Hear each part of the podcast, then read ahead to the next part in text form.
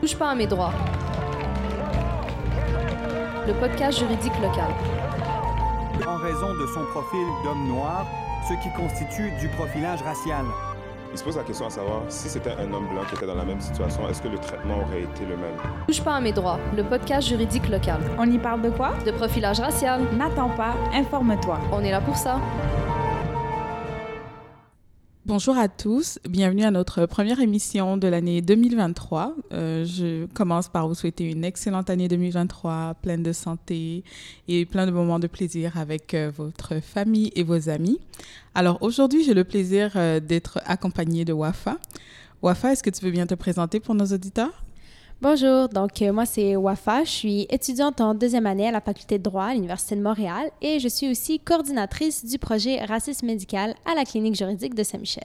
Ah, enchantée. Alors euh, Wafa, aujourd'hui, euh, je t'ai invitée parce que j'aimerais vraiment que qu'on puisse parler de ton nouveau projet, de ton nouveau bébé, le racisme médical. Est-ce que tu peux nous en dire plus? C'est quoi ça? Qu'est-ce que tu fais exactement? Oui, bien sûr. Donc, euh, le projet de racisme médical, on a commencé à travailler là-dessus en août-septembre. La clinique avait auparavant, il y a à peu près un an, essayé de lancer le projet. Ça n'a pas trop fonctionné. Donc, ça, c'est notre deuxième shot. Beaucoup, beaucoup, mieux. Beaucoup mieux, pardon. Et donc, euh, en gros, le projet, il a vraiment pris de l'ampleur suite aux événements de, des tragiques événements de Mme Joyce Chakwan. Euh, donc, le 28 septembre 2020, le Québec a été grandement secoué par ce tragique événement. Et mhm. puis, sachant que le racisme médical n'est reconnu que depuis peu, les ressources aux victimes dans la lutte contre celui-ci sont encore très limitées.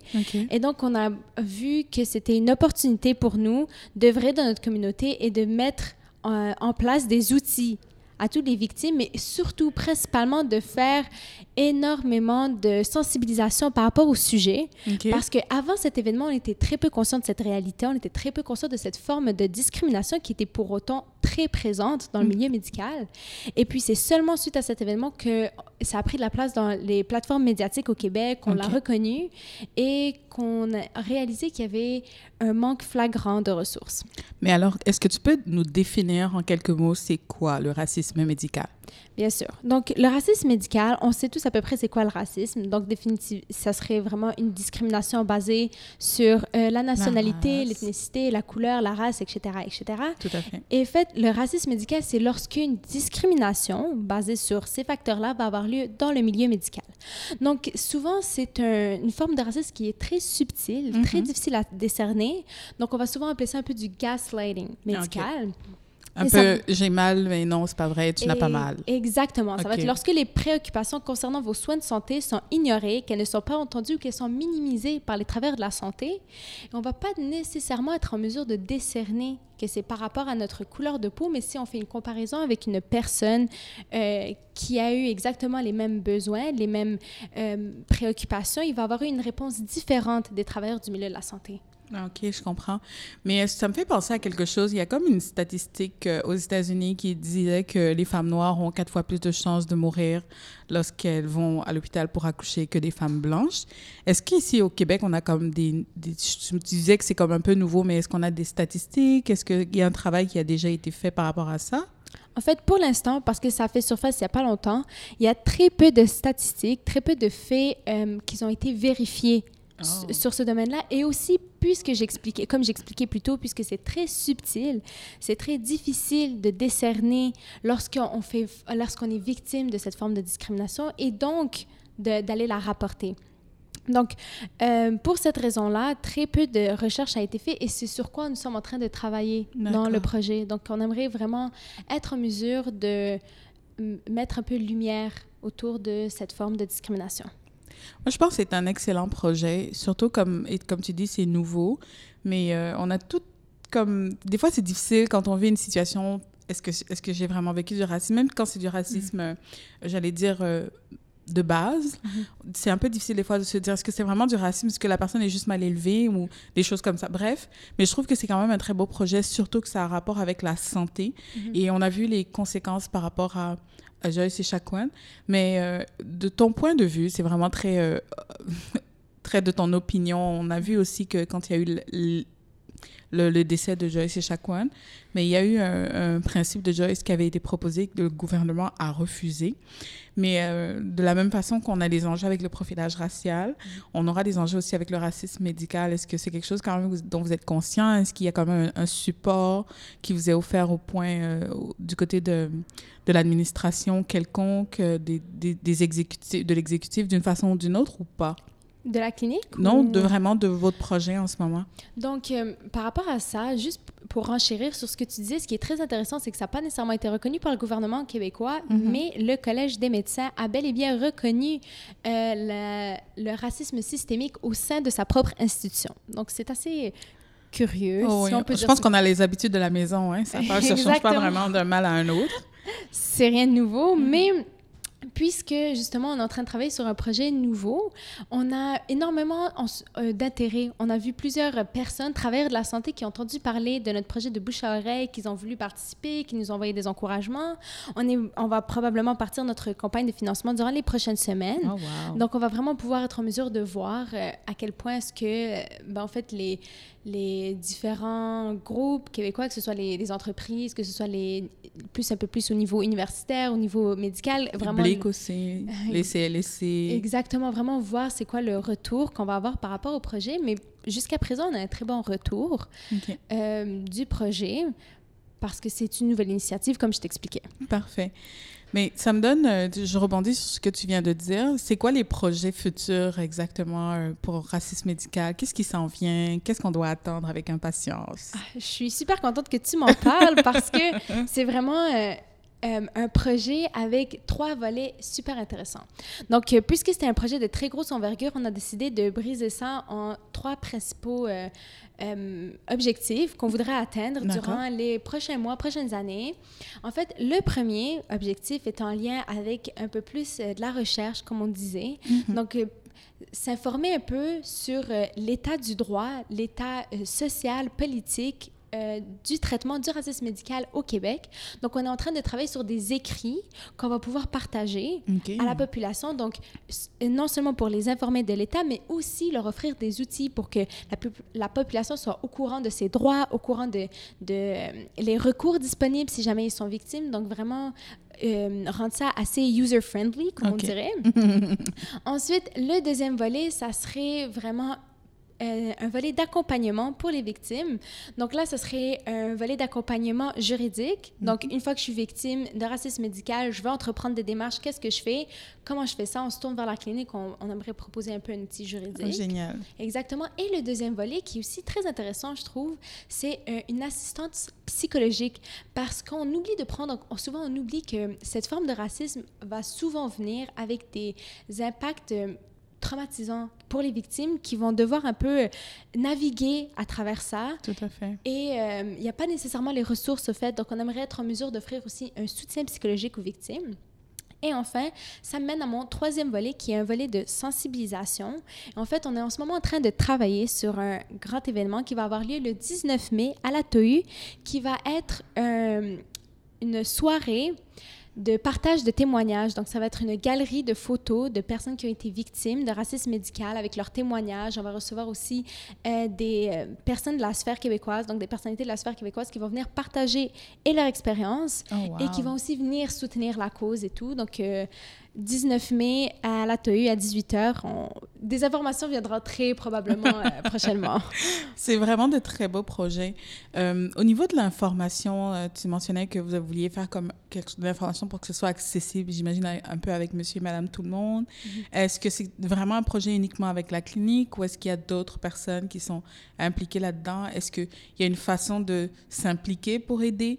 Est-ce que tu cherches des bénévoles? Comment est-ce que si on veut, si on veut aider, est-ce que tu as, est-ce que tu as suffisamment d'aide ou est-ce qu'on peut aider? Donc, en ce moment, ce qu'on a réalisé, en fait, en travaillant sur le projet, c'est que c'est tellement un grand enjeu qu'on fait face à plusieurs euh, petites sous-branches du problème. Donc, c'est très, très large. Et en fait, notre principal objectif en ce moment, puisqu'on est une équipe de 4-5 bénévoles qui travaillent là-dessus, on a euh, 3-4 professionnels, donc 3 du milieu de la santé, 2 avocates qui travaillent avec nous sur le projet, c'est qu'on doit malheureusement se limiter dans l'étendue de notre travail. Donc, vraiment, notre principal euh, challenge, si je peux dire, ça serait vraiment au niveau financier. Donc, nécessairement, si on avait plus de fonds, ça serait plus facile pour nous Mhm. d'étendre le projet. Et donc, euh, certainement, si vous êtes intéressé par le projet, si vous pensez que vous pouvez contribuer d'une manière ou de l'autre, vous pouvez nous contacter à tout moment sur notre adresse courriel, donc racisme médical at cgsm.ca. Tout à fait. Et euh, si vous êtes des professionnels qui avez des expériences à partager, si vous avez euh, un, un input de quelque forme que ce soit, on va bien évidemment être ouvert parce que vu l'ampleur du projet, Tout à fait. c'est vraiment, on peut pas certainement pas se limiter.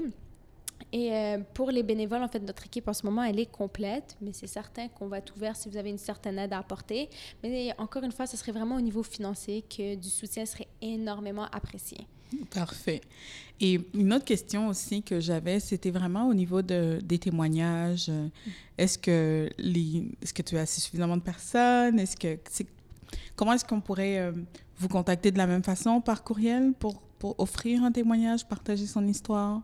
T'offre un super bon point qui est donc qui se rattache à notre événement de l'ATEU le 19 mai. Donc nous sommes présentement à la recherche de témoignages de personnes qui ont été victimes de racisme médical. Donc vous pouvez nous contacter sur notre adresse courriel donc racisme médical, médical sans e at cgsm.ca et on va partager dans les prochains jours une vidéo qui explique le projet, qui explique l'ampleur du projet. Il y aura un formulaire, un lien sur lequel vous pouvez cliquer, remplir et on vous contactera par la suite si vous voulez donner votre témoignage. Donc, vous pouvez témoigner de façon anonyme.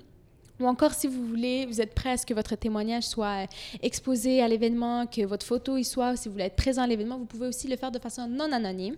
Donc, c'est vraiment euh, par rapport au confort de chacun et chacune. Mais Wafa, moi, je me, très sincèrement, euh, de façon un peu candide, je vais te demander, tu sais, mettons, quand tu vis quelque chose de façon générale, des fois, on a souvent le sentiment d'être tout le temps les, les chialeux, les gens qui se plaignent, mais des fois, les gens peuvent vivre des affaires, puis on va dire c'est toujours les mêmes qui sont fâchés, c'est toujours les mêmes qui ont de quoi.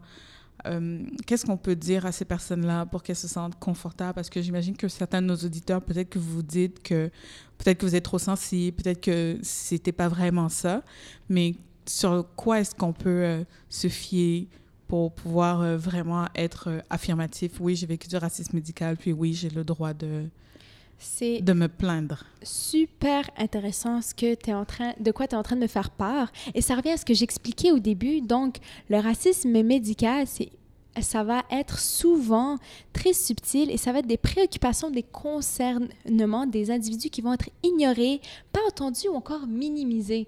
Et donc ça, ça me rapporte à euh, des syndromes, euh, euh, un, un phénomène qui se qualifie différemment dans différentes parties du monde et qu'on appelle entre autres soit le Angry Black Woman Mhm. ou encore le syndrome méditerranéen en Europe. en quoi ça consiste?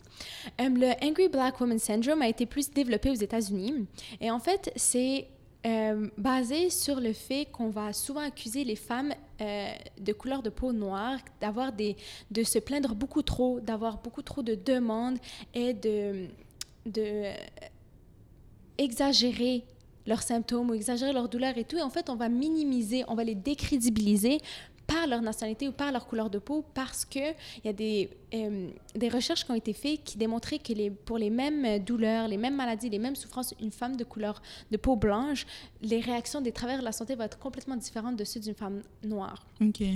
Et donc, euh, si on, on- on va un petit peu plus vers le syndrome méditerranéen qui a été développé en Europe, en quoi ça consiste, en fait, c'est que euh, ça va être les personnes euh, qui proviennent du- de, de la Méditerranée. Donc, on- ici, on parle principalement des personnes euh, d'Afrique du Nord Mhm. qui, elles, vont faire face ex- exactement au même problème. Donc, les travailleurs de la santé vont beaucoup moins prendre en considération leurs besoins, ils vont être beaucoup plus négligés. On va leur dire qu'elles exagèrent, qu'elles en demandent trop, qu'elles euh, ne sont pas euh, euh, réalistes. En fait, nécessairement, cette répétition très subtile, mais très néfaste à un usager de la santé va faire en sorte que celui-ci va finir par perdre avec euh, le temps euh, la, La confiance, confiance, qu'il ouais. a envers le système de santé. Tout à fait. Encore une fois, c'est très mauvais parce que le, le droit à la santé, les droits d'usager sont essentiels, primordiaux. Mhm. Et donc, définitivement, si on sent que son, son besoin à la sécurité n'est pas comblé, il est difficile de garder une certaine confiance avec l'institution. Définitivement. Exactement, on va, on, va nous entendre à la suite de ça. Et puis, euh, après, c'est un cercle vicieux parce qu'on chiale, on se fait reprocher qu'on chiale trop et puis ainsi de suite, comme tu dis, tu expliquais. Mais je trouve que c'est encore même plus, euh, plus tordu, si on me permet l'expression, parce que moi, je suis une femme noire, puis racisme médical, j'en ai vécu au Québec, mais j'étais pas capable de mettre le nom là-dessus. Ou quand tu dis à ton médecin, euh, j'ai mal, et il te dit, non, c'est pas vrai, c'est pas possible que vous ayez mal. Comme, non, j'ai mal, j'invente pas des affaires. Mais on finit par baisser les bras parce qu'à la fin de la journée, c'est le médecin et toi, tu es le patient. C'est pas, euh, c'est pas le pâtissier, c'est pas le boulanger, c'est, c'est le médecin. Donc, euh, à la fin, tu te dis, ben, il porte une blouse, une blouse blanche, peut-être qu'il sait mieux que moi, peut-être que je vais pas bien dans ma tête, peut-être que, peut-être que c'est pas si grave que ça. Donc, c'est vraiment la vie des gens qui est sur la ligne. Là. On parle pas de, d'un, d'un- je sais pas moi, de, de quelque chose de pas comme si les autres formes de racisme sont légères, mais c'est quand même euh, c'est très dangereux. Puis on l'a vu avec Joyce et Chacoan. Donc je pense que le projet est vraiment pertinent. Mais euh, oui, Donc, je voulais rebondir sur ce que tu disais. C'est extrêmement pertinent ce que tu disais. Et en fait, ça me rappelle un point que Maître Elédrissi avait abordé lors de- d'une de, ses formations qu'elle avait offerte sur le racisme médical à la clinique juridique. Et en fait, elle avait apporté un point qui était tellement simple et que qui, je trouve, est important de partager. C'est c'est votre corps. Vous connaissez vos besoins mieux que n'importe quel autre médecin. Le Tout médecin n'est pas dans votre peau. exactement. Si vous pensez que quelque chose cloche, c'est que définitivement, il y a quelque chose à Qui- aller chercher. Définitivement. Et ce qui est malheureux, c'est que les, les usagers du système de la santé au Québec ne connaissent pas leurs droits. Non. Je sais pas pour toi, mais si je te demandais de m'énumérer tes droits euh, par rapport au, au milieu de la santé, je pense pas. que tu- Oh, mais tu vas, tu vas rire parce que c'est vrai, à ce moment-là, je ne connaissais pas mes droits. Parce que quand ça s'est passé spécifiquement, cet incident-là, je n'ai absolument rien fait. Euh, mais avec du recul, je suis comme, mais j'avais des recours. Mais de toutes les façons, c'est plus, c'est plus, je pense que l'aspect du support psychologique est vraiment pertinent dedans parce que après ça, si mettons si tu, as des symptômes que ça prend du temps à diagnostiquer, on ne sait pas ce que tu as, tu fais vraiment te remettre en question. Mais tu perds pas confiance juste par rapport à tes symptômes, tu perds confiance par rapport à ta est-ce que je suis vraiment insane? Est-ce que ta quand- sanité. oui, est-ce que est-ce que est-ce que c'est moi qui rêve? Mais quelques quelques années plus tard, j'ai rencontré un médecin qui, qui m'a dit ceci. M'a dit nous à l'école, on apprend la formation sur des statistiques, c'est-à-dire qu'on va ils apprennent à tirer des conclusions sur la majorité des cas qu'ils rencontrent, mais il y a toujours une exception.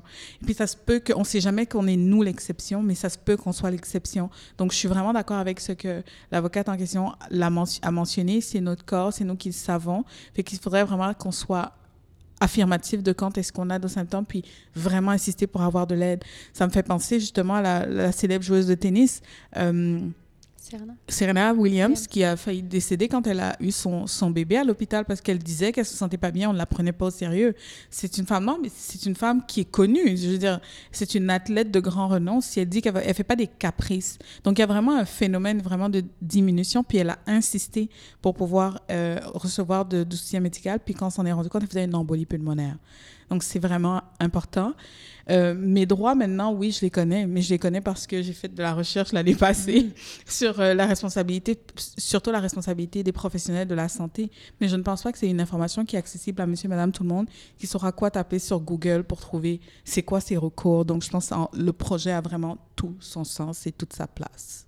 Merci énormément. J'aimerais aussi revenir sur un autre point qui était abordé par rapport à tu te, le, le fait que les usagers qui vont être euh, qui vont pas être écoutés vont souvent se questionner sur euh, leur santé mentale. Oui. Mais ça m'amène à un autre point. Les personnes qui, elles, sont, euh, souffrent de problèmes de santé mentale, Oh mon Dieu. Elles, c'est un tout autre challenge auquel elles font face. Et encore une fois, euh, euh, Dr. Wolf Tima, qui lui est euh, résident en médecine en psychiatrie, Oui. ou encore Maître Elédrissi, qui, elle, fait beaucoup de responsabilités médicales en milieu du- de la santé mentale, nous en ont énormément parlé. En fait, ces personnes-là sont énormément vulnérables dans ce genre de situation. Définitivement. non seulement elles le sont pour leur, pour leur, leur couleur de peau, leur race, leur origine, leur religion, quoi que ce soit, mais en plus de ça, elles-mêmes ne sont pas vues par le système de santé comme étant saines mentalement. Et souvent, ce qui arrive, c'est qu'on voit que les, professionnels de la santé, lorsque, lorsque les personnes atteignent de maladies mentales vont faire, euh, vont mettre sous forme de mots leurs besoins, ils vont se Mhm. voir complètement ignorés Ouais. parce qu'on va les mettre soit sur la faute de leur santé mentale ou encore sur un aspect un peu plus en lien avec la maladie en tant que telle. Souvent, on va exagérer leurs symptômes. Souvent aussi, ce qu'on a vu, c'est que les- leurs croyances religieuses, on va les attribuer à euh, des, des délires. Des délires, des- oui. Vraiment des problèmes de santé mentale. Souvent aussi, euh, des personnes qui vont avoir de la difficulté à s'exprimer, le médecin à la place de dans la langue, à la place d'essayer de comprendre exactement le besoin, on va dé- décider tout simplement de les catégoriser dans des problèmes de santé mentale. Oh, wow. Ces personnes-là sont même pas euh, en mesure d'être conscientes de leur propre personne, alors là, de leur corps et être en mesure de mettre sous forme de mots leurs besoins. C'est un très gros défi qui est une branche de notre projet sur laquelle on aimerait probablement essayer de se pencher aussi. Plus on en parle, plus on se rend compte que les ramifications sont vraiment énormes. Exactement. Euh, ça vient vraiment toucher beaucoup d'aspects de, de, de, de personnes, de critères particuliers de citoyens de, de notre province. Mais écoute, Wafa, moi, j'ai vraiment beaucoup appris avec toi. Euh, J'espère que vous aussi, euh, chers auditeurs. J'ai très hâte de voir les informations que vous allez pouvoir rendre disponibles pour le public. Et euh, on a dit le 19 mai à la TOU à... 18 heures. Et si on a besoin de vous contacter pour les témoignages, c'est... Euh, vous pouvez nous contacter à notre adresse courriel racisme médical at cgsm.ca, médical sans E à la fin. Et vous pouvez aussi nous contacter à travers les réseaux sociaux de la clinique juridique de Saint-Michel à tout moment et puis les messages vont nous être redirigés. Parfait. Puis également, on a, si vous voulez participer à ce projet-là de façon, pour, par des dons financiers, Effectivement. on peut aussi le faire en vous écrivant un courriel directement. Exactement. Alors, je vous souhaite encore une fois de plus une excellente année 2023. Au plaisir de continuer à, à partager avec vous des informations juridiques. Merci. Présenté par la Clinique juridique de Saint-Michel, en collaboration avec le Forum jeunesse de Saint-Michel Neolabs, la ville de Montréal. et en partenariat avec les Alliances pour la solidarité et le ministère du Travail, de l'Emploi et de la Solidarité sociale.